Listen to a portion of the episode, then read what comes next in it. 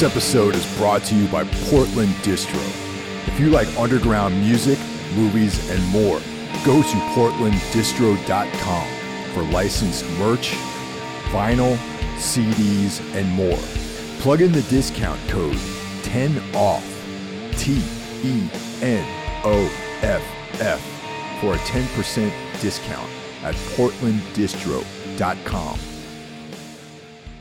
Hey guys, welcome to Everything Went Black. We're doing an Unholy Passion episode this week along with Ralph. So how you doing, man? Uh, I'm great, Mike. It's glad, glad to be back. Kind of feels like ages between our recordings. It's been a while. uh, yeah, it's the been a real- while. Yeah, the real world is happening again. So yeah, things are moving. I mean, you're close to going out on the road. I'll be going out on the road with Ultha. We just released that new record on Friday out of nowhere and had the today's Sunday. So I had all weekend to like process all the reactions, all the mails, and people are fucking into that record. Yeah. Well, let's talk about that. You know, um, that's that's it's timely that you and I are speaking right now. So, like, give us the whole rundown, man. Where people can can download it, buy it, all that kind of stuff. Yeah, so um, Ultha, after one stint with Century Media, we're back with Vendetta Records from Berlin, Germany, which is uh, like a close friend of ours, Stefan. And um, he, uh, well, I I pitched the idea of not doing any promo whatsoever beforehand. And he usually like because of us when we got bigger, he started with his little label, started to do promo for bands. Now I'm the guy saying like I don't want to do promo, and I explained to him like I I don't think that this band will get any bigger than it is right now. I mean we have a loyal fan base and people are into us, but like Century Media, like that deal didn't bring us anything. Like we didn't get bigger, we didn't get any cool tour offers or whatsoever. Now we're back with that label where we can say like we have absolute creative control. And he's like yeah man. It's like if you wanted not to do promo why why do it? It's like yeah man. I just don't see like how an interview in metal hammer portugal does anything for this band which like tours twice a, twice a year for a week. Um so yeah it was no so there was no note whatsoever before that this record will come out and um I was really nervous on like on Thursday evening. I got really nervous because like I thought like, damn man, this record has been like circulating amongst like a few people that we know, and it even went to like Deaf Forever magazine to like have to have it reviewed as the only magazine. And I wrote to everybody, so like, please, please, please. I know everybody likes to spoil the news. Everybody wants to be that guy on Twitter. It's like I just want this record to come out of the blue for some people because people were thinking that like Ultha is not really happening anymore. It's just like like sometimes playing shows. And then on Friday morning there was like still no note. I googled it, you couldn't find anything. And then on Friday at 9 a.m. CET, I just like released it on Bandcamp and like it went to like all the streaming platforms. And then like I, I was in school at that time. I posted it, like did the did the posting on Facebook, did the posting on Instagram, like had Bandcamp on, and then I had to teach five lessons back to back. So I didn't have any time to check. But when I when I like went back to my phone around noon, like I had I don't know a gazillion mails, like people like from all around us, like friends, are like holy fuck, dude, are you also record? Are you kidding me? And people online are going ape shit. And then like we entered some like vinyl pre-order the cd and the tapes and danny does our merch. And she's like um yeah so i have like around 300 orders now already on, it's like after three uh, i'm like holy shit so stefan was like oh i didn't expect that and i was like see I, I don't think we need promo for this band. And so I've like all weekend it was just like mails coming in with love about the record and how much they appreciate the move that like there was no trailer, no snippets of the drummer taking a piss in the studio or whatever people post nowadays. Um, I'm really happy I could pull that off with that band. I mean, I know some people have to do band like do promo, and for some bands it really makes sense. In this case, it didn't make sense, and I'm proud that we like made it without anyone spoiling it. and yeah, so like the primary source would be like ultha.bandcamp.com where you can download it for seven euros or seven dollars and you can order shirts and the CD and the tapes. Vinyl pre order. I mean, vinyl takes forever nowadays, so that should be with us in July. Um, yeah, and now this tour is coming up in two weeks, and I'm pumped to play the new songs live. Who are you touring with? You got just you guys, or you got someone else you're taking with you? No, we're taking uh, Unruh with us, like this German band I mentioned in the posting, uh, uh, where people were like, "Oh, uh, is it like the American one?" No, it's the one without the H, and it's uh, it's, also the same guitar player that also plays in Ultha, and right. they're kind of like the the only band that remotely sounds like we do, and they just put out a new record last month, their first in five years to me, this is already like the metal record of the year. Um, and so this should be like all, all kinds of fun, like because they're like our brothers and just like hit the road and play like eight shows with them should be like a good way getting back into touring mode. Yeah. That's awesome, man. That's great. You know, and I, I, I got to be completely frank with you. I had no idea the record came out on Friday until people started messaging me about the record. yeah, like uh, Brandon over at Horror Wolf, he's like, "Oh man, the, the new alt is great." I go, "Hold on a second. then I'm like, "Oh shit!" Then midway during Friday, I'm like, "Oh wow, I, I, I gotta like, you know, get on get on point with this." yeah, but yeah, man, that's that's that's what I wanted. People like, "What really?" I'm always behind on stuff, man. You know, I don't I don't yeah. spend a whole lot of time on social media and um you know, I kind of especially well, I'll get to that later, but especially like these days. Yeah. But uh, you know, but congratulations, man. That that's great. The record's great, you know, and I'm happy that your your experiment worked out. So that's awesome. Yeah, I'm, I'm really pumped. I mean, I told you before, I mean, we talked about it, and when I sent it over, this is like kind of the the most emotional thing I ever wrote. And I mean, it's about the process of stuff dying within you until the way, like all the way until like actual life ends.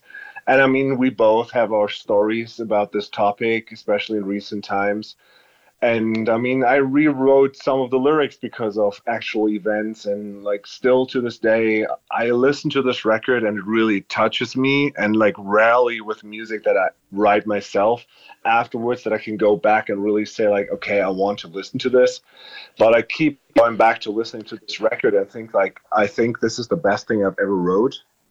Um and yeah, so I'm really, really proud of it, and I'm glad that people are enjoying it as much as they do. And yeah, already got like mails like again, Ralph, your lyrics, they're always like they're they're like they give me comfort in the way I feel, and and and it's it's it's so cool that you're still around and blind. It's cool that this band grew into something that is really in the hearts of some people. You know, like I don't want to be like big and successful and make tons of money. I mean, I would I wouldn't mind if I make a lot of money with the music I do, but um, this kind of success to me is amazing because like I have this connection. I mean, we talked about it forever, like with my my favorite bands like New Model Army or or bands like this, where I like wrote letters to the singers and tell them that their lyrics saved my life, and now people have my lyrics tattooed on their arm and shit like this, and reach out. And it's like there was this one guy, he's uh he met me through planks when we toured with Black Freighter all these years back, and he he is like he's he suffers from depression and, and anxiety attacks, and we've been in touch now and then. And now he reached out. It's like, dude, like whenever you put out music, it's the music that speaks to me the most. Your lyrics, and it helped me like through my fights and I feel better now thanks to your music. I'm like, oh man, this is so fucking amazing yeah, so I'm glad to be able to do this and that people enjoy what we do with this kind of music and that it helps them. That's great, man. once again, congratulations. And um, yeah, I'm, I'm really, really happy for you, dude. Seriously. Yeah. Thanks, brother. Yeah. And uh, anyone out there who likes Tombs, we just had a um a, a single come out, the video for Ex Oblivion, and um. Oh man, yeah, so people, uh, you know, I, am really, I, I personally really like that song, and um, if you're on the Patreon, you'll uh, you'll be uh, privy to a um, a reading of the original H.P. Lovecraft song. Uh, but, I'm sorry, mm-hmm. the original H.P. Lovecraft uh, prose poem that kind of, in a left-handed way, inspired the song a little bit. And since we're talking about Patreon, I'd like to thank our most recent members of the Patreon team, and that's uh, Kyle from Toronto, Frizzo, and Emilio. Thank you very much for joining the team, and um, yeah, we're we're really uh, there's a wave happening right now. It seems like, and I'm really excited about it. And a lot of people are um, are joining, and I am completely humbled by the fact that enough people uh, care about the content that we're producing to actually join our Patreon group, and it really means a lot to me. And it's we're just starting, and we're to keep rolling, and a lot of cool stuff ahead. And if you want to join, uh, you can pick what tier you want. We have a dollar, which just gives you the bonus content, and then there's a five dollar tier, which gives you the bonus content plus early access to um, the regular episodes. And as uh, time moves on, me and Ralph will be figuring out uh, some other stuff to offer, uh, some other exclusive uh, levels, things like that. So, you know, thank you. And um, while we're giving thanks, I also want to uh, shout out our small, tight community that we have. There seems to be this really organic growth of other podcasts. We're all kind of coming from the same direction. Our shows are all slightly different, but we all have the same spirit and of course, I'm talking about Into the Necrosphere, Horror Wolf podcast, uh, Brandon Legion's uh, horror podcast, uh, the brand new Iblis Manifestations, which is uh, Cheyenne of Trivax. He has a new podcast, and um, you guys can go back a few months ago, and I interviewed Cheyenne on the on this show. And of course, if you like horror, check out Necromaniacs. That's my horror show. I co-host that with Mike Scandato and Jeff Caxide. Uh, Mike, you know, New York City hardcore uh, stalwart, and Jeff, uh, former bassist for ISIS, the band, not the um, fundamentalist, uh, you know, terrorist group, uh, and uh, also Palms. And Jeff has a vinyl version of his ambient project, Crone, which is out right now. So check that out too.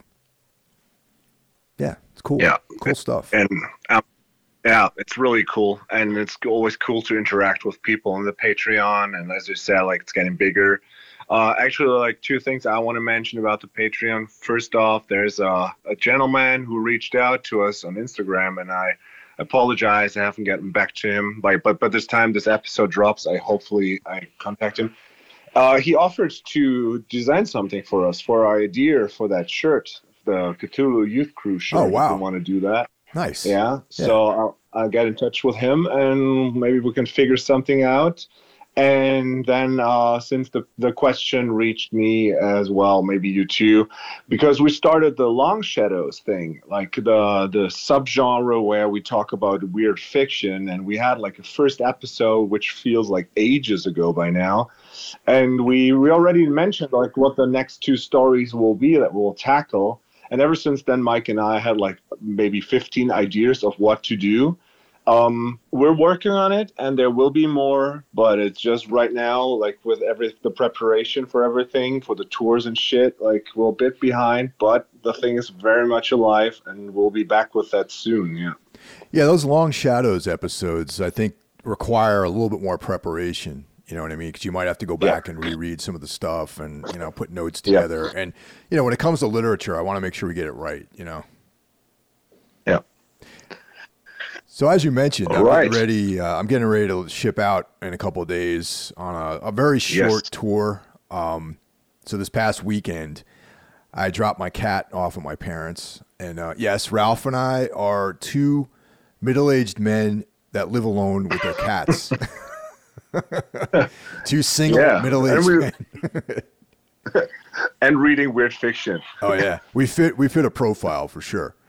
Um, yeah, definitely. Yeah. yeah. So I drove up to my parents' house. They live like you know maybe an hour and a half away from here, and um, I had to go to the pet store to um, to buy some food and treats and things like that because you know the cat's going to be up there for a few days. And um, I walked into the pet store, and it's in this shopping center, and and this is the town that I grew up in. This is the town that I discovered punk rock in.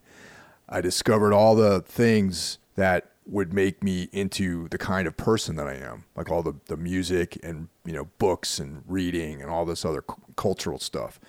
And this lay firmly on the outside of the contemporary normal standard thing that everyone else was into back in the 80s you know? So anyway i go into this pet store.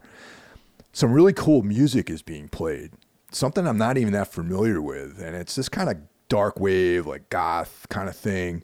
So i'm like oh wow it's interesting. You know usually you walk into a pet store especially in that town you know and it's some like nice ladies working there there's like you know some just generic background music playing. So i'm walking around picking up my stuff and i go to the counter and this high school girl was working there is wearing all black.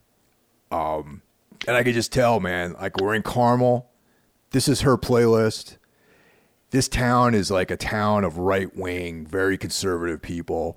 I know the feeling that she must have have going to high school. She probably went to the same probably going to the same high school that i went to. And her whole story was right there. It's like you know th- everyone thinks she's weird. Probably has like three friends. You know, guys don't guys think she's funny or weird or you know what I mean. She's like that socially yeah. on the outside of things, similar to the way I was when I was a kid. And uh, I don't know, it just it kind of brought this thing full circle because these were the kinds of girls that I probably would have hung out with. I would have been friends with her if I was in high school. And when I was in high school, there was like a very very small group of people that liked punk rock music, and uh, this one lady, Erica, who I actually still were vaguely in touch. She would have all these parties at her house, and bands would play, and she was always into the coolest music. And um, you know, it's funny, man. I got to say that's that's like girls are always into the cool stuff first. They're they're smarter than guys. They're smarter than than men. They're more, um, they see things differently. They're more creative, and they always they're tougher. Seem, they're tougher, and they always seem to be a couple of steps ahead of us when it comes to what's what's cool and what's happening. So Erica would always have the best music playing at her parties, like the Cramps, and also the band that we are going to discuss today, X from Los Angeles. How's that? Wait a second. Yeah very good. But we're not talking about X Exhibit, the rapper, because I thought that's the topic. oh yeah, oh yeah. I must. You must I mean, have uh, got the, uh, the the wrong memo on this one, man. yeah, because you talked about Los Angeles and you said we'll talk about X, and of course X is X for respect, man. It's it's Xzibit. So I have all the wrong notes. You got the wrong notes. Oh no, man. oh, dude. I mean, I have all these notes here about Dr. Dre and Snoop Dogg and about Pimp My Ride and yeah, well, but but I can adjust because I know the band X, the punk band. I know them a bit. So we'll I just freestyle. Let's let's let's let the people believe that I'm freestyling now. Yeah, this this band always makes me think of just like these cool women that I've knew known throughout my life, man. I mean, like I was saying, like back before hardcore, you know, X, you know, X was in that period of time in the late '70s that was like punk rock music was more about this more diverse kind of thing where there was men and women and gay and straight and all sorts of people involved in it. And then, of course, um, when hardcore came, it became this like, you know, boys club you know, like it became like uh, going to going to wrestling practice or something like that. You know. Yeah. So yeah, I really, yeah, really, you know, this this is like one of my favorite periods of music. Absolutely, yeah. We could we could maybe like we we had the Gun Club down, we had the replacements, and so we could like Unholy Twang as like a topic or something, because all these bands they they they share a similar kind of sound where like punk rock and roll, a bit of folk, and a bit of rockabilly like intertwine. And um, yeah, man, this is like the funny thing again. Like you're being like ten years older than I am, and like I found all this music later, but it's kind of what speaks to me the most too. And I mean, I, I just like sent you a link to like three new Ropes of Night songs that we recorded, which will be out later this year. And I think especially on the first one, it's like I, I back to it, and like now I have the guitar tone down that I want. I'm like, oh man I can really hear that like while writing this, I was listening to a lot of Dead Moon and and the Gun Club and these kind of bands. So yeah, I think naturally it just goes there because I just love this sound so much. Yeah. So X uh, started in 1977 in Los Angeles, and they're still active to this day. Yes. So they have a long period. However, I you know I I kind of they I kind of fell off of these guys after a period of time, and uh, and there was a very long period where they didn't release any new music, but they would still tour. And um, in the last ten years, I think I've seen X probably like three or four times, you know. But yeah. I kind of gave up on it because it just became like the same set over and over again recently. Like it sounded great, but there's only so many times I want to see them perform the same set yeah. over and over again. So I, I, probably won't be seeing them anytime soon unless they maybe release something new or I don't know, or maybe just the, it hits me to go. I, I want to see them play uh, more fun in the new world or something, you know. Right. They've they've just been on tour with Soft Kill for a for a big stretch, and it's just kind of like that that band Soft Kill is. I mean, they're pretty popular and they're doing kind of what I try to do here with my bands that you get like bands that you actually love and that they're maybe have like a cult following to like come out and play shows with them. So a while ago I was close to getting Crime and the City Solution to play like a festival that I set up, which didn't pan out, but like I was in touch with with Simon Bonney, like the main guy in Crime and the City Solution. That's already for me. It's just like a tick in the box, you know. Um, and soft kill, like dude, like ever since they got bigger, like they they pulled off some stunts. I mean, they got the chameleons to come over. They got pink turn like to the states. Like they got pink turns black from Germany to tour with them in the states and like they're always doing these crazy ass cool tours and recently they toured with with x and i'm like yeah man these guys are real connoisseurs of kind of music from that from that time so yeah, I mean, probably like most of you out there listening to this no Soft Kill, but like following them on social media is also always a great source for newer bands because they had like this little shop in Portland. And also like for older bands that like maybe are so obscure that you never heard of them. So I found at least three to four bands already I hadn't, I maybe wouldn't never ever heard of if it weren't for soft kill. I got to check out that shop because I'm going to be in Portland in a few months um, when I when we go out on that tour at Origin and uh, cool. Yeah, they're they're a cool band. I um actually Max from Atriarch uh, played with them for a while too. Correct. Yeah. The, drum, the drummer. Yeah. Yeah. Yeah. Yeah, and they're they're I mean they're one of probably they're the band. Whenever I listen to something post punk related on Spotify, and the album is over and then it goes into a shuffle mode. Probably the first or the second song that will be coming up uh, that that comes up is uh, is a soft kill song. They're they're huge. They're, they their last record was a big hit. They have a new record coming out. They're on a big tour right now. They will do two tours in europe this year. So they're the band of the hour as you could say. Yeah. Right on.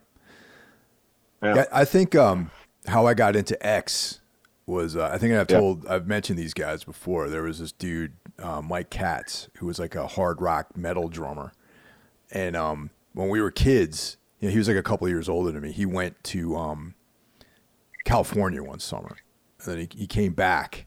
And this, and this is probably like the summer of 1980. We're talking about.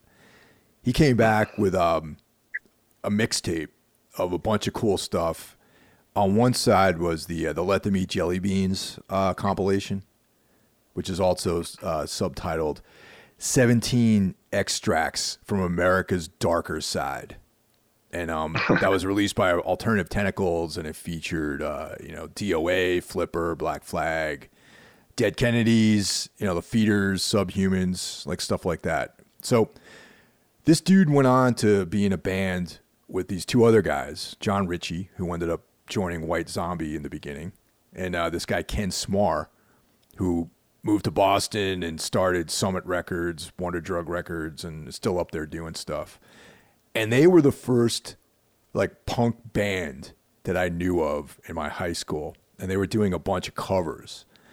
And uh, one of the covers was um, "We're Having Much More Fun" by X, you know, Ah. which is on More Fun in the New World. And Yeah that was my. Um, I remember watching him play at some party somewhere, and I was like, "Man, this this song's cool." So I was, "Hey, what what song was that that you guys played?" It's like, "Oh, uh, that's X," and that was when I got hooked after seeing these guys cover X, and then that was also around the time that I was discovering like around that period of time, there was this crossover of like rockabilly and kind of like Americana into punk rock music. So, you know, bands like the Gun Club, um, you know, X. There's a band called Dream Syndicate. They had a record called um, Days of Wine and Roses that kind of had that vibe. You know, the Blasters, which were like a straight up, you know, rockabilly group. You know, Flesh Eaters, like all these bands were punk bands but they had that kind of like rock and roll, like old old time rock and roll, uh, you know, rockabilly kind of vibe with the pompadours. And I always associated those two things as like this really cool like era of punk music, you know. Yeah. So what what was your entry point into the band, Ralph? Oh, my my story is not half as cool as yours. uh, to me, uh, I mean, I was familiar with punk, like in like by by the age of thirteen. I mean, that's what we talked about in an older episode. Like through the whole grunge thing, um, I kind of like traced back, like with all genres, I traced back the band shirts that, that people wore.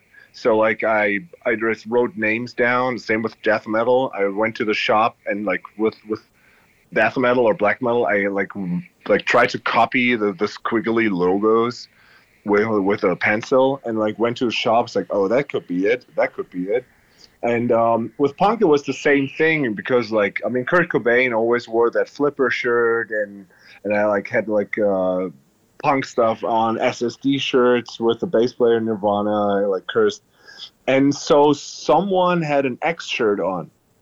And I'm like, oh, that's just like, okay, he has an X on his shirt. Great. And then an interview, you get asked, it's like, yeah, it's that punk band. So I remember that, but I didn't like follow up on that. But then um, a couple years later, I, I, I, I'm not a video like video game kind of dude. I I used to play a bit when I was younger, so like Game Boy and Nintendo so shit. Like like every teenager had that back then. PlayStation One, yes. PlayStation Two, I had two, and then I dropped it. But on PlayStation Two, one of the games that we always played was Tony Hawk, because I associated like with the skate scene and like I had a lot of cool music. And then uh, I remember there's one level called Los Angeles, and when you play that that that level, it starts dun dun dun dun dun dun dun dun dun dun dun dun dun. It's like, oh, that sounds fucking cool. Yeah. So I always played that level and loved that song, and that was my introduction to X because it was the song Los Angeles from their debut Los Angeles, which is probably their biggest hit, I would say. And um, I yeah, I found it first. I mean, I, I guess eventually I would have found X later as well. But there it was just like that was my favorite song. So I always went back and played that level and enjoyed that song. And that's when I went out and got like a secondhand CD version of uh, I think it was Wild Gift was my first one. And then I found the Los Angeles one.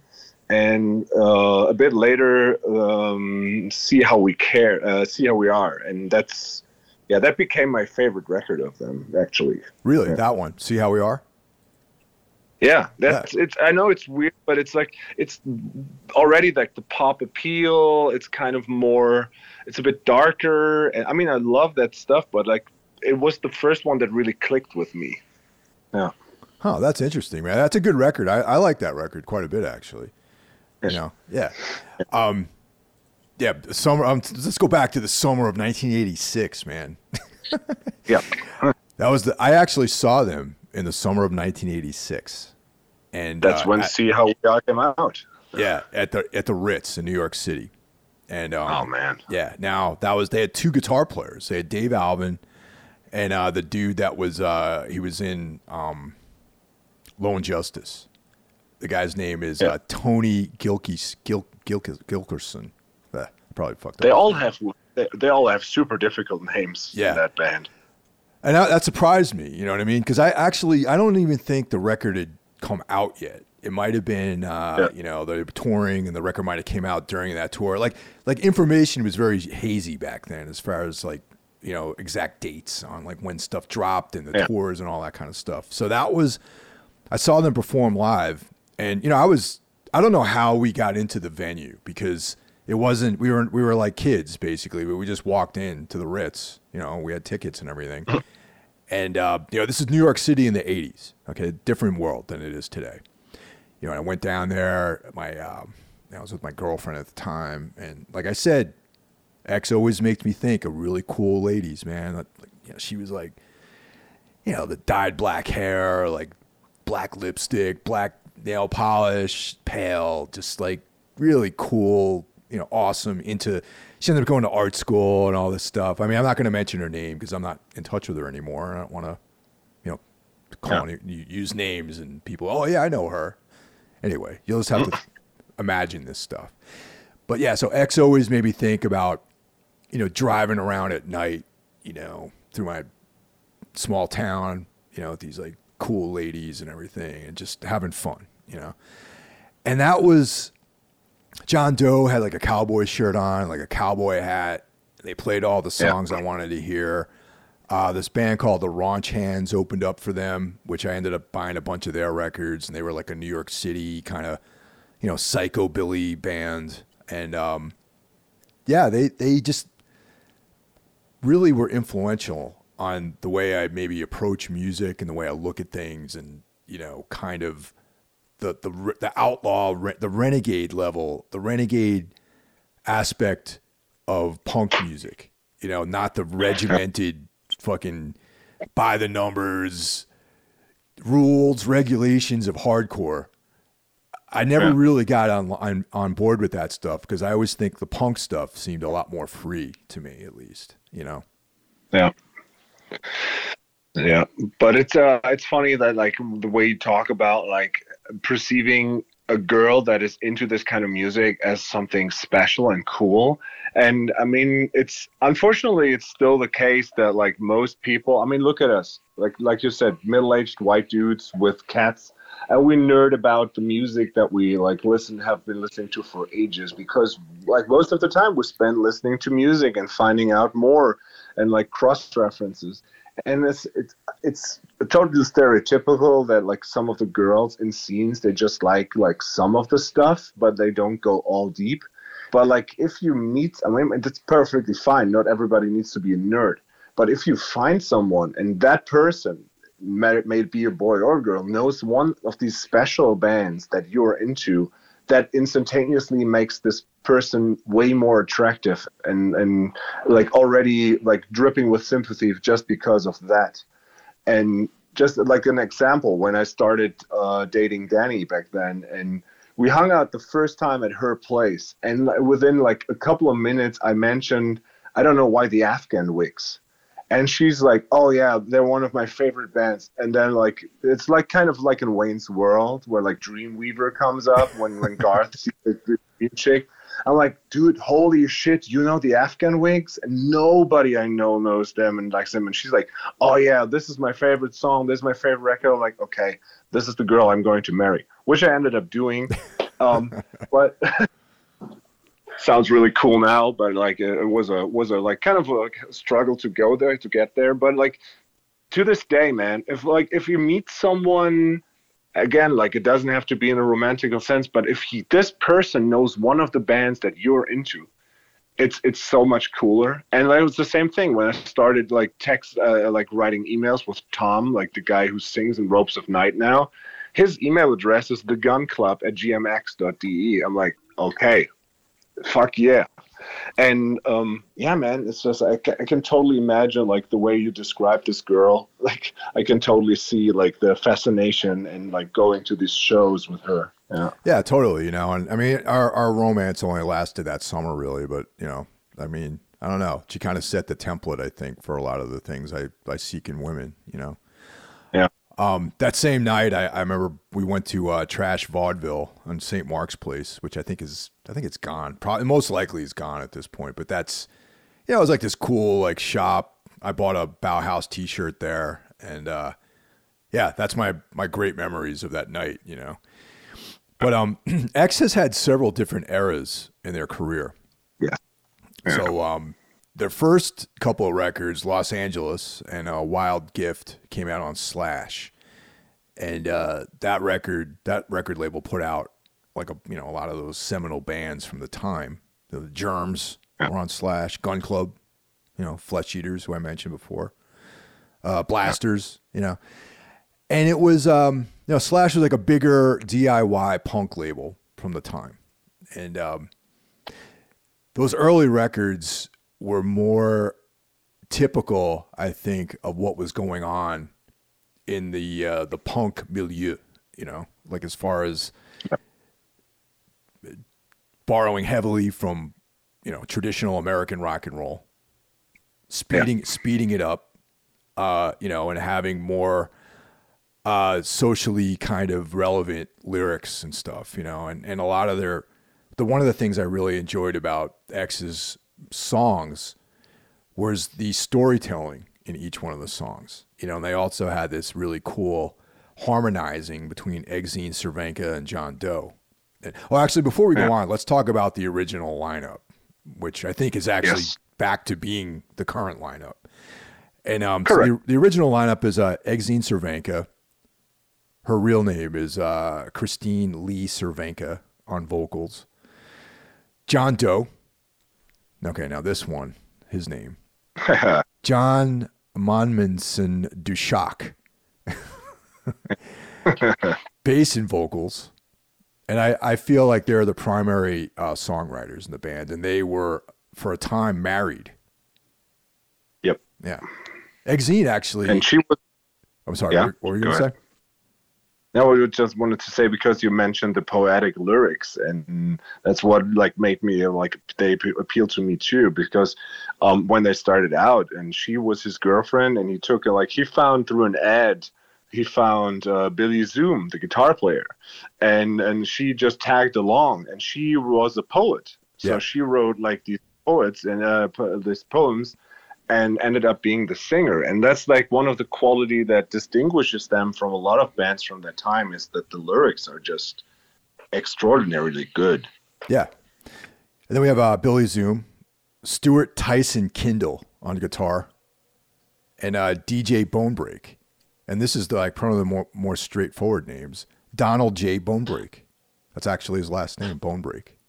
that that's a cool last name Yeah. see i wanted i wanted to like I, I fumbled there but like when i made that joke about Xzibit i wanted to actually like introduce and ask like mike if you if you ever would like join a, a hip-hop group and would be the person to make the music would your name be dj bonebrake and Sure. Yeah, that that that, Yeah. that would probably never happen because I don't really know anything about uh, making beats or anything. But yeah, um, that would probably be an apt an apt uh, stage moniker. You know. Yeah, it, it could be like in a wrong sense. It could be like one of the douchebags that plays in Limp Bizkit could be like, "Oh, he's DJ Bonebrake," but like, yeah, it's it's it's fucking cool that it's actually his last name is like Bonebrake. Yeah. Um, so we were talking about the lyric writing, and yeah, Exene Yes. was oh, a poet, and um, that's one of the qualities. Now I'm going to draw some parallels here between the Doors, X, and the kind of um, you know beat poetry, you know, and I think Yep. like Jim Morrison was heavily influenced by like Arthur Rimbaud and poetry essentially, and um, you know they were they were like the quintessential the doors were like the quintessential los angeles bands and i feel like the doors were the direct sort of godfathers of kind of dark rock and goth and punk and stuff like that. You know what I mean? I even think the Doors might have influenced later Black Flag, if you ask me. Yeah. You know. So I've always connected X and the Doors. Furthermore, because uh, Ray Manzarek would come to produce some of their music and also play Yeah. keyboards on the on uh, on the song Nausea, and also they cover Soul Kitchen by the Doors. So Yep. there's this whole atmosphere of, you know, poetry and and you know stuff like that. So I, I I always was really fascinated by all those connections with this band. And uh, like the the cool thing is about what what distinguishes them from a lot of the bands as well. as like you mentioned, Exene and John Doe. There were a couple, and they wrote lyrics together in this poetic form. But they also had like these weird kind of semi-harmonic uh, trademark co-vocals they wrote, uh, and they remind me a lot of the B52s without the, I mean, yeah, the humoristic aspect in a way. I mean, the B52s have like some of these darker songs that like go into that vein, but like from the singing where you have like almost parallel male female vocals in that vein. Like when I when I first like because I knew the B52s before I knew X because they were kind of big back then. And I'm like, oh, this sounds like them just in dark. Yeah, definitely. I mean, I um, once again the B fifty two is a band that Erica would play at, at her parties, you know, and uh, Yeah. I'm I've always been a big fan of their first couple records. Uh, you know, I, I the guitar player in that band, whatever his name is, I thought his riffs were like really cool. Yes. Yeah, absolutely. Yeah, really cool like music. And um, but yeah, that that was like um the X I always felt were like quote unquote heavier. You know, the guitar sound was Yeah. a little bit more, you know, a little tougher sounding to me, you know. Yeah, Yeah, but they got again like they've got this twang in the guitars that I love so much. So it's like recently I, I actually found I probably found out why I like this stuff so much. But because like all these bands like like Gun Club, the Cramps and and yeah, X or the replacements, they all like they play like mostly like, you know, like Telecasters or Jazz Masters or gretsch guitars and with a lot of reverb but not a lot of delay which is also typical of like the stray cats or stuff like this. We have like this ro- rockabilly tone and which is the classic rock and roll tone pretty much from the 50s and 60s and uh i don't know like i, I was like trying to find the root of this why where was the first band or like the first song in that vein that really did it for me and I remember when I was way young, I mean, it must have been like at the time when I was still into Michael Jackson and, and like in the early, early 90s. Uh, I think um, Blue Hotel of Chris Isaak came Nice. out. Yeah. Yeah. And like then I like I tracked down a vinyl copy of that same same title Chris Isaak record, and it has like it has Blue Hotel and uh, like all the other hits, and then again he's in Twin Peaks and he's a friend of David Lynch, so we've got this connection throughout all of it, and so now. I keep on playing like that that that that uh, Chris Isaak record, and like I think Blue Hotel is probably one of the coolest songs ever. Yeah. I feel like Chris Isaak was kind of adjacent to all this. Like I don't know if he was actually ever a punk, but I feel like he might have been around like all this stuff back then Yeah. too. You know? Might that would make sense. Yeah. Yeah, I like that Silvertone record too. Yeah. Yeah, they have that song, the, the Lonely Ones. That song's awesome. Yep. Yeah. Yeah. Absolutely. So their next two albums, um, Under the Big Black Sun and More Fun in the New World, uh, 1982 through 84, they came out on Elektra Records, now which is a major label. So that was not unusual back then. You know, to have a band like a punk rock band get signed to a major label. You know, that happened. You know what I mean? Like the B 52s ended up on a major label, you know? Yeah. Um, so yeah, those those records uh, still expanding beyond what their punk sound was. You know, if you want like the more raw, like punk sounding stuff, go to El- Los Angeles and Wild Gift. Under the Big Black Sun, there was like saxophones and ballads. You know, uh, you know the song "Come Back to Me." uh, is is uh, on that record, and that's a song that Exene wrote about her uh, recently deceased uh, sister. And Yep. um, yeah, so that that's more like going towards the direction of I dare to say commercial acceptance. You know what I mean? Yeah. And they also they, they kind of wanted that at some point. I mean, it's it's kind of like a, a similar story to the replacements and all these other bands. So yeah, you have a first record and it's it's rough. It's uh it's already like you can already see like the quality of the band. With the second one, they they go faster and shorter, which is uh, like comparable to the replacements. And here, Wild Gift is like the even more punk rock uh, version of the band X. But then like they get they got their reputation and people like them and they get bigger and then they get signed to a major label. And they they dare more. And then in within the next record they kind of develop the feeling that uh maybe we should be like on a different level and maybe we should earn more money for what the, all the stuff that we do.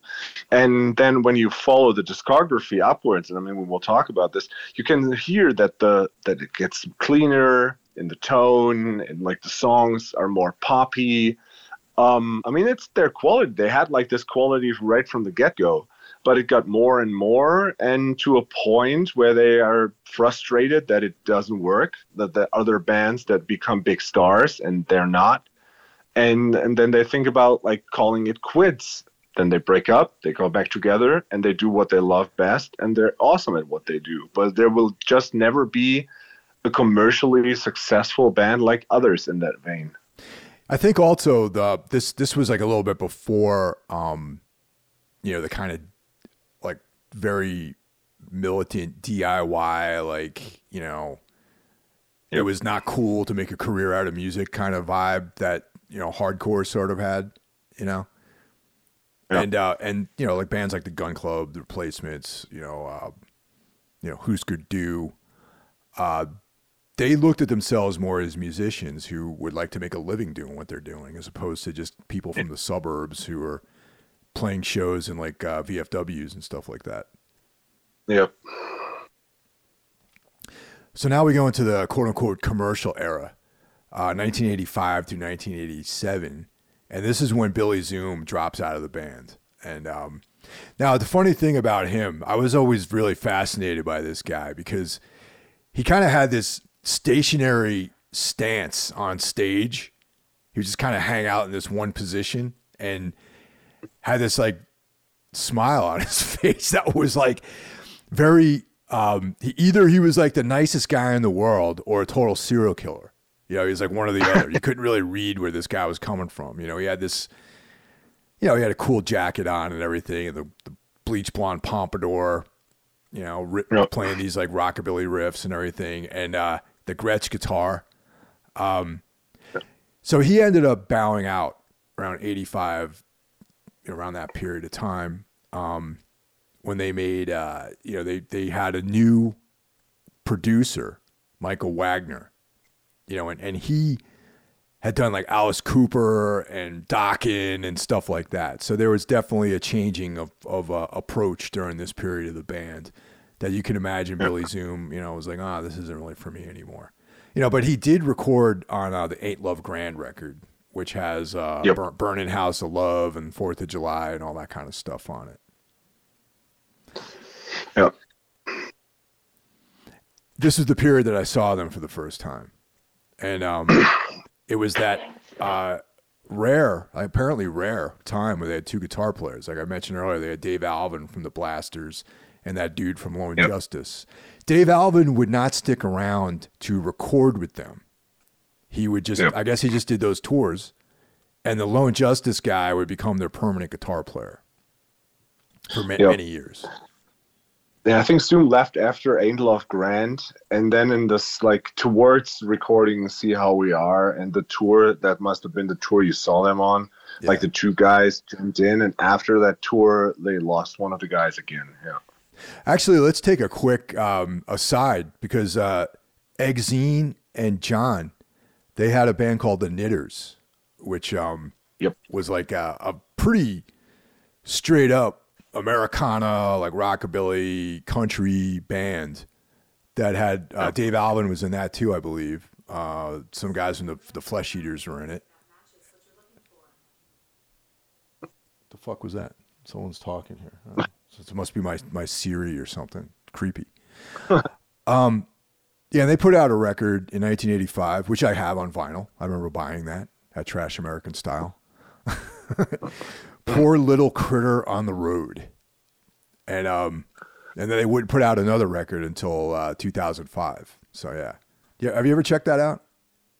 No, I, I I heard the name before. Now doing research, I'm like, oh, that's them. I didn't know that. So like, it is on my list to stuff I need to check out. Yeah. Once again, that was an Erica Blitz, um, you know, reference. Like she's the one who had that record before anyone else did. Yeah. So Erica Blitz, shout out. now this is the period of time where I kind of dropped off. Like I, the Ain't Love Grand record I have, you know, I have the record after that. But this is when the period of time where I kind of like the you know the honeymoon was over. I felt like with with X for me at least. Yeah. You know, I mean, there's there's no see see how we yeah. all came out, and you were saying that's one of the, one of the records you really like by them. Yeah, because I think um, if I if I again like the the blessing of being born younger, you know, if I'd if I'd gone the way that you did, like being around when these first stuff, like the first stuff came out, I'd probably felt different. Um, but it was like one, you know, back then it was like going to that that like it was called Music Garage in in the small town of Heppenheim where I come from, and they only had like shelves and shelves of secondhand CDs and like I just went through there, you know, like uh, I mean, I pulled out the the Fields of the Nephilim like double life album on CD back then for like now compared would be like two two bucks or something. So I was like broken trays and and just like the cover and the CDs. But then I always like went to like a hi-fi store and got like new trays. But I got tons and tons of great music there and that was like the only X thing they had was the see how we are CD. So that was like my my starting point. And because it was so important back then when I listened to it a lot, like it's it, it's still stuck as my favorite. I think like if I if I went out of myself and just like look at the whole discography and go back without like knowing like I wouldn't see all of it in one place. I think Under the Big Black Sun would be my favorite because it's kind of their darkest, and I mean has this heavy subject with the death of her sister. Um, but so like see how we are has that special place in my heart. But I can see like why people back then backed out of the band because it's has I mean it has something to do with the band that recorded Los Angeles and Wild Gift and all this stuff, but the punk is pretty much gone from all the music. It's it's pretty much it's energetic roots rock with a bit of blues in it. Yeah. Yeah, I, I could dig that. Um, see how we are. I think I made a mistake and I said Fourth of July was on um, Ain't Love Grand. I think the song Fourth of July is on See How We Are. I believe. Yeah. Yeah, yeah, that's correct. Yeah. That's a great song. And a little another quick aside is Dave Alvin actually had a solo record that came out I think in like 87 ish or so. Um, mm. I went to see him play in Boston at the Paradise on the on his solo mm. tour, and he also performed Fourth of July, which was on his solo record. So that song, I have to check the credits. They might have co-wrote that song together on that record. Yeah, cool. Yeah. Dave Alvin yeah. has always been kind of a friend of the band. You know what I mean? Like they, um, you know, they were they were in, uh, you know, the Knitters together. Uh, Dave Alvin, I believe, had something to do with the the 1981 Flesh Flesh Eaters record that John Doe was on. That also featured uh, DJ Bonebrake. DJ Bonebrake played on that. And um, mm. you ever you ever check out the Flesh Eaters? I do like their first record a lot. Yeah, that's that's stuff I found, and uh, I dig that too. Yeah, that's cool. Yeah, that first record is called "A Minute to Pray, a Second to Die," and um, if you like X, definitely cool. check that out. You know, for sure. Yeah. Yeah. Yeah. Well, then, well, but back then when you saw them, and it was like they were on their, I think, on their last fuel tank, so to say, because after that they kind of went on a hiatus, which ended up being like a breakup until they reformed in 1990, and then in 1993, the, well, let's say the the artwork is terrible, the music is not my thing, uh, the Jesus record, yeah. Yeah, I don't even know anything about that record. Like I have never listened to it. Uh, they they have another record that came out in 2020 called Alph- Alphabet Land, which I still haven't listened yeah. to either. And that's actually okay. It's really okay. It sounds like it could be like between 9081 and 9085, but with a better production. So it has the trademark stuff they do, but what they did is re-record some older songs. There's uh, stuff on there when you go through the discography you see like they played that live already or they have it as, as a b-side or something. But they recorded two new songs and from there on they went on to do this record. Um, and it's cool. It's really cool. Like i tried the jesus record and now i i i don't know. Like i have it's it's also weird do you you know that movie? Of course, you know the movie, but like Die Hard with a Vengeance. Of course. So the third Classic. part. Yeah. Yeah. yeah. and um, remember that like when when McClane is in I don't know is it in the Bronx or is it in Harlem where they like where they where they where he has to like w- walk around in the in in in his boxers with that uh, thing I hate N word. Yeah. yeah, I think that's in the Bronx actually in the movie. Yeah, yeah, and and then like then uh, Samuel L. Jackson saves him, and they are like in that taxi. They have to like like convince the driver to like run, and he's always says like Jesus, thank you, Jesus, and he's like, dude, motherfucker, my name's not Jesus, but the boys they call you. No, my name is Zeus. They said, hey, Zeus, and I'm like, ah, okay, so. And I'm like, okay, isn't that like the same time? But no, Jesus, the album came out in '93, and Die Hard with a Vengeance came out in '95. Yeah. You know, I discovered something very unfortunate about Exene Cervenka is that she is this uh, this kind of right leaning person. You know, yeah, yeah, kind of like right. Christine. Yeah, I wanted to come to that. Like Christine, not my real name, was her YouTube name before the videos got got banned. Yeah, that's that's uh, that's really kind of weird. But hey, people, yeah, uh, you know, yeah. not, not everyone. I just find it funny that someone who came out of like the punk scene can have politics like that. Like apparently Dave Smalley is like that too. Yeah, Wattie of the Exploited is the same way too. Yeah, so like one of the proto punks.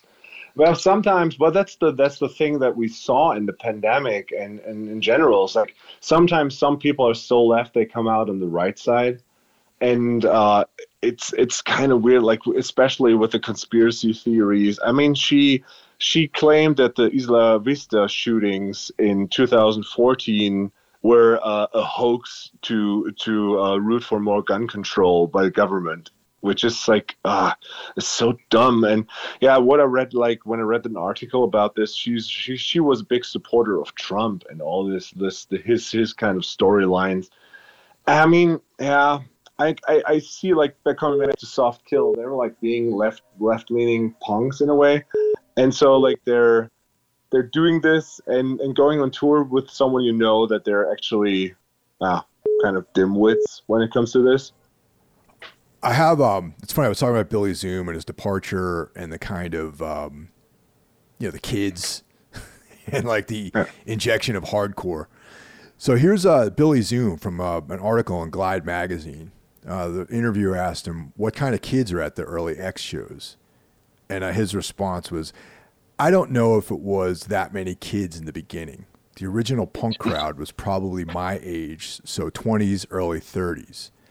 You know, punk in the 70s was a pretty urban, centralized thing, and each city had its own little punk scene, and there wasn't a lot of commingling. I was in Hollywood, so it was mostly 13, 14, 15, 16 year old runaways who were living on the street and stuff. That was them and the older punkers. And then later on, it had been going for a couple of years, the kids from the suburbs started showing up, and that kind of changed everything on the scene.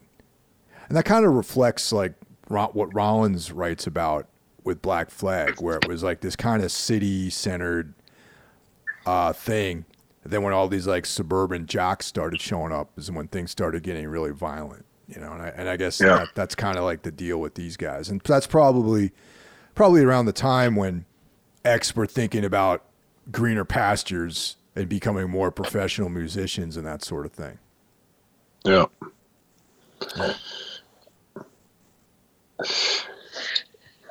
Yeah, I mean, I haven't seen them. I would watch them. I doubt there will be kids starting a circle pit in the in the audience now. I assume I would be one of the younger people in the crowd. Yeah. It was funny. I, I saw X and the Rollins band perform together. They remember when they toured like about 15 years ago, maybe it was like, um, it was X and the Rollins band, and it was uh, the Rollins band with Melvin Gibbs. So it was not the Mother Superior version. It was not. It was. It wasn't the original version. It was like the the Weight era band of the Rollins band. And um, I was like, oh, cool, X Rollins band, great, you know. And I remember during the Rollins band set, there was like all these out of shape, like middle aged dudes that were trying to, and you know, this is 15 years ago, so they weren't quite as old as they are now. Um, trying to like, you know, mosh pit together. And I was like, oh man, this is really embarrassing. These dudes are like all out of shape and everything. And like one guy, like his Blackberry fell out of his pocket, so he had to be like, oh, wait, hold on, I gotta pick up my phone. And it was just like, oh man, like it was like I felt so like cynical after that. You know what I mean? Oh man. Yeah. But yeah, X X had well. kind of distanced himself from the circle pits, like I would say as early as like 1984, probably. You know. They're more like a dance band, you know, like Yeah. like a rock and roll band. I can see that, like the cool people with their creepers shaking it off to that. It's Yeah. like would that would be make wouldn't make sense, yeah. You know, and for me, it's I always just think about being a, being like in high school, man, like driving around my parents' car, you know, with like, you know, my girlfriend at the time, listening to music, going to diners. You know, there's not there wasn't much to do like in that town, so it was like go to the movies or go to some Yeah. kind of party or something like that, where five other kids would be listening to you know the B52s and the Cramps and stuff. You know. Yeah. I always remember the the cool hairstyles that these girls had. They were like, the thing was um, hairspray, right? You know, you, go to, you go to bed, you don't wash your hair, okay? Yep. So the hairspray would would make this really cool like thing with the hair, and I was was really that that's always been like my thing, I guess. You know. Yeah. I mean, it's the it's the the the Robert Smith version to like to call it the to uh, making your hair. Yeah. But uh, I mean, it's funny. Like I I talked about this before. Like my introduction to goth and all this stuff was probably like these French older French guys and gals that were like these exchange kids in my in this uh, like summer camp kind of thing in my little town where I was like the chubby 11 year old boy wearing like Maui Wowie shirts, which was like a t shirt company back then. They had like a, a small blonde ponytail and shit like this. So like, like, like a complete, like a complete fool. And these kids were like in- summer, like in the in the teenage disco is what they called it between New Kids on the Block and whatever was popular back then they were dancing to uh, Friday I'm in Love, and no, no, no, Boys Don't Cry, and it had like these gray, gray, um, old like army jackets on, Oh, and nice. had like these. Yeah, I had like these these caps on the the ones that also like the the Irish people. I don't know how you call these flat top caps, and they had like the black dyed hair come out like in, in like th- over their face, you know, like the kind of the devil locks and shit like this and had like these spiky boots and they were dancing like this front like step to back step front step back step like this cool goth kind of dance and i was there again like not like with uh with dreamweaver but it was just like ah you know the epiphany of cool Oh which yeah. I absolutely wasn't back then. And this to me is like when I, when mean we talked about the Little Vampire, this German Canadian show from the 80s, which had like my my first proper introduction to goth vampires. This even like these vampires are more goth than the ones in Lost Boys. It's almost more like The Hunger, and um, I don't know, man. It's just like this time and this kind of like the optical thing where like how the videos are produced, and this is how my memory is of these things.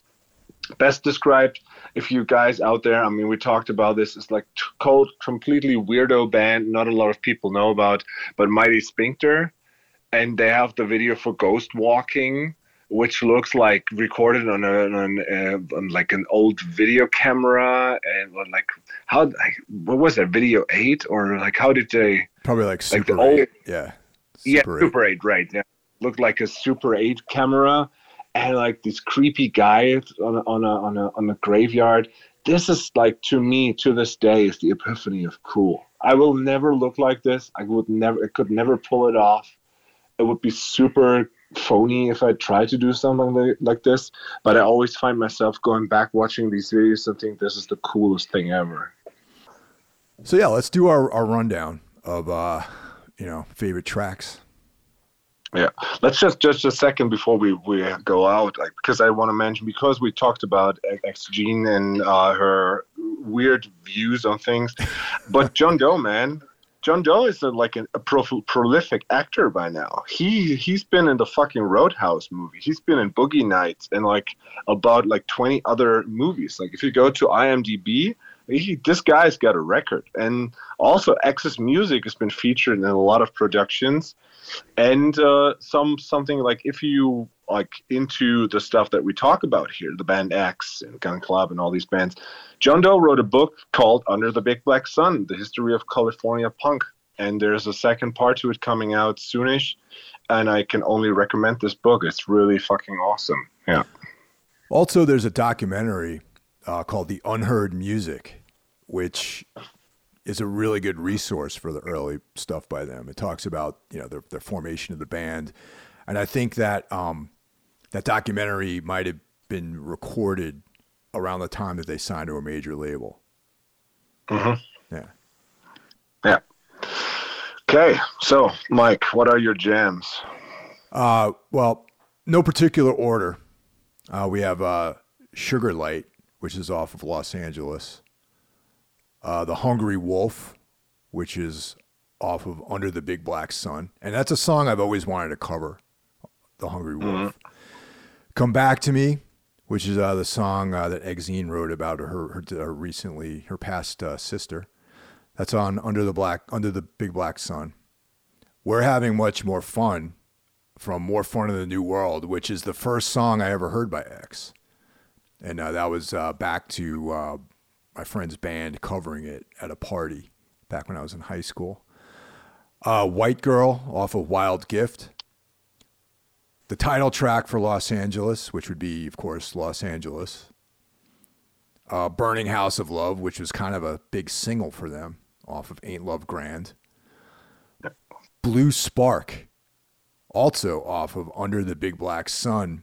And uh, finally, my final tr- selection is Soul Kitchen, the Doors cover, which is off of yep. Los Angeles. Cool. Good choices. A lot, a lot, a lot of same stuff on my list here. Um, I gotta say, even though maybe not the best choice, but Wild Thing, their cover song of the Troggs, Wild Thing, has a yeah. special place in my heart because it's been featured in Major League. For all you Germans out there, it's the Indiana from Cleveland. Again, they just called it the Indians of Cleveland because Major League doesn't make sense in Germany. Um, so it's featured there, and also now in AEW, the wrestling league I, I watched, the guy Jon Moxley is coming out to that song, and he's like a real ass kicker. So it's kind of fun thing. So yeah, that was also like a song that I knew um, early on. My favorite song of X is "I Must Not Think Bad Thoughts." That's a good one. Um, yeah, it's it's just such a cool song. "Burning House of Love." Always been one of my favorites. Um, I'm lost Fourth of July and Left Right off of See How We Are. Um, Soul Kitchen, Nausea, and Los Angeles of the first one. Um, some other time of Wild Gift, which to me is a A to A gun club song. Um, White Girl of that record is amazing. Yeah, I have Hungry Wolf, Blue Spark as well, and um, I think yeah, that's probably there's a if you check out the new song, uh, the new record, there's a song called Strange Life and Alphabet Land, the title track. They're also both good songs, and no fucking feature of Jesus because that record blows. Yeah. well, there you have it, man, and um, yeah, thanks, Ralph, and uh, once again, congratulations yeah. on the new Ultha record, and um, you know, good luck on on the road. Yeah, thanks, dude. The same to you. I mean, you're heading out too. First, first activities with our bands in a proper touring form. Yeah, should be interesting. All right, yes. Man. We'll talk to you guys next week. Take care.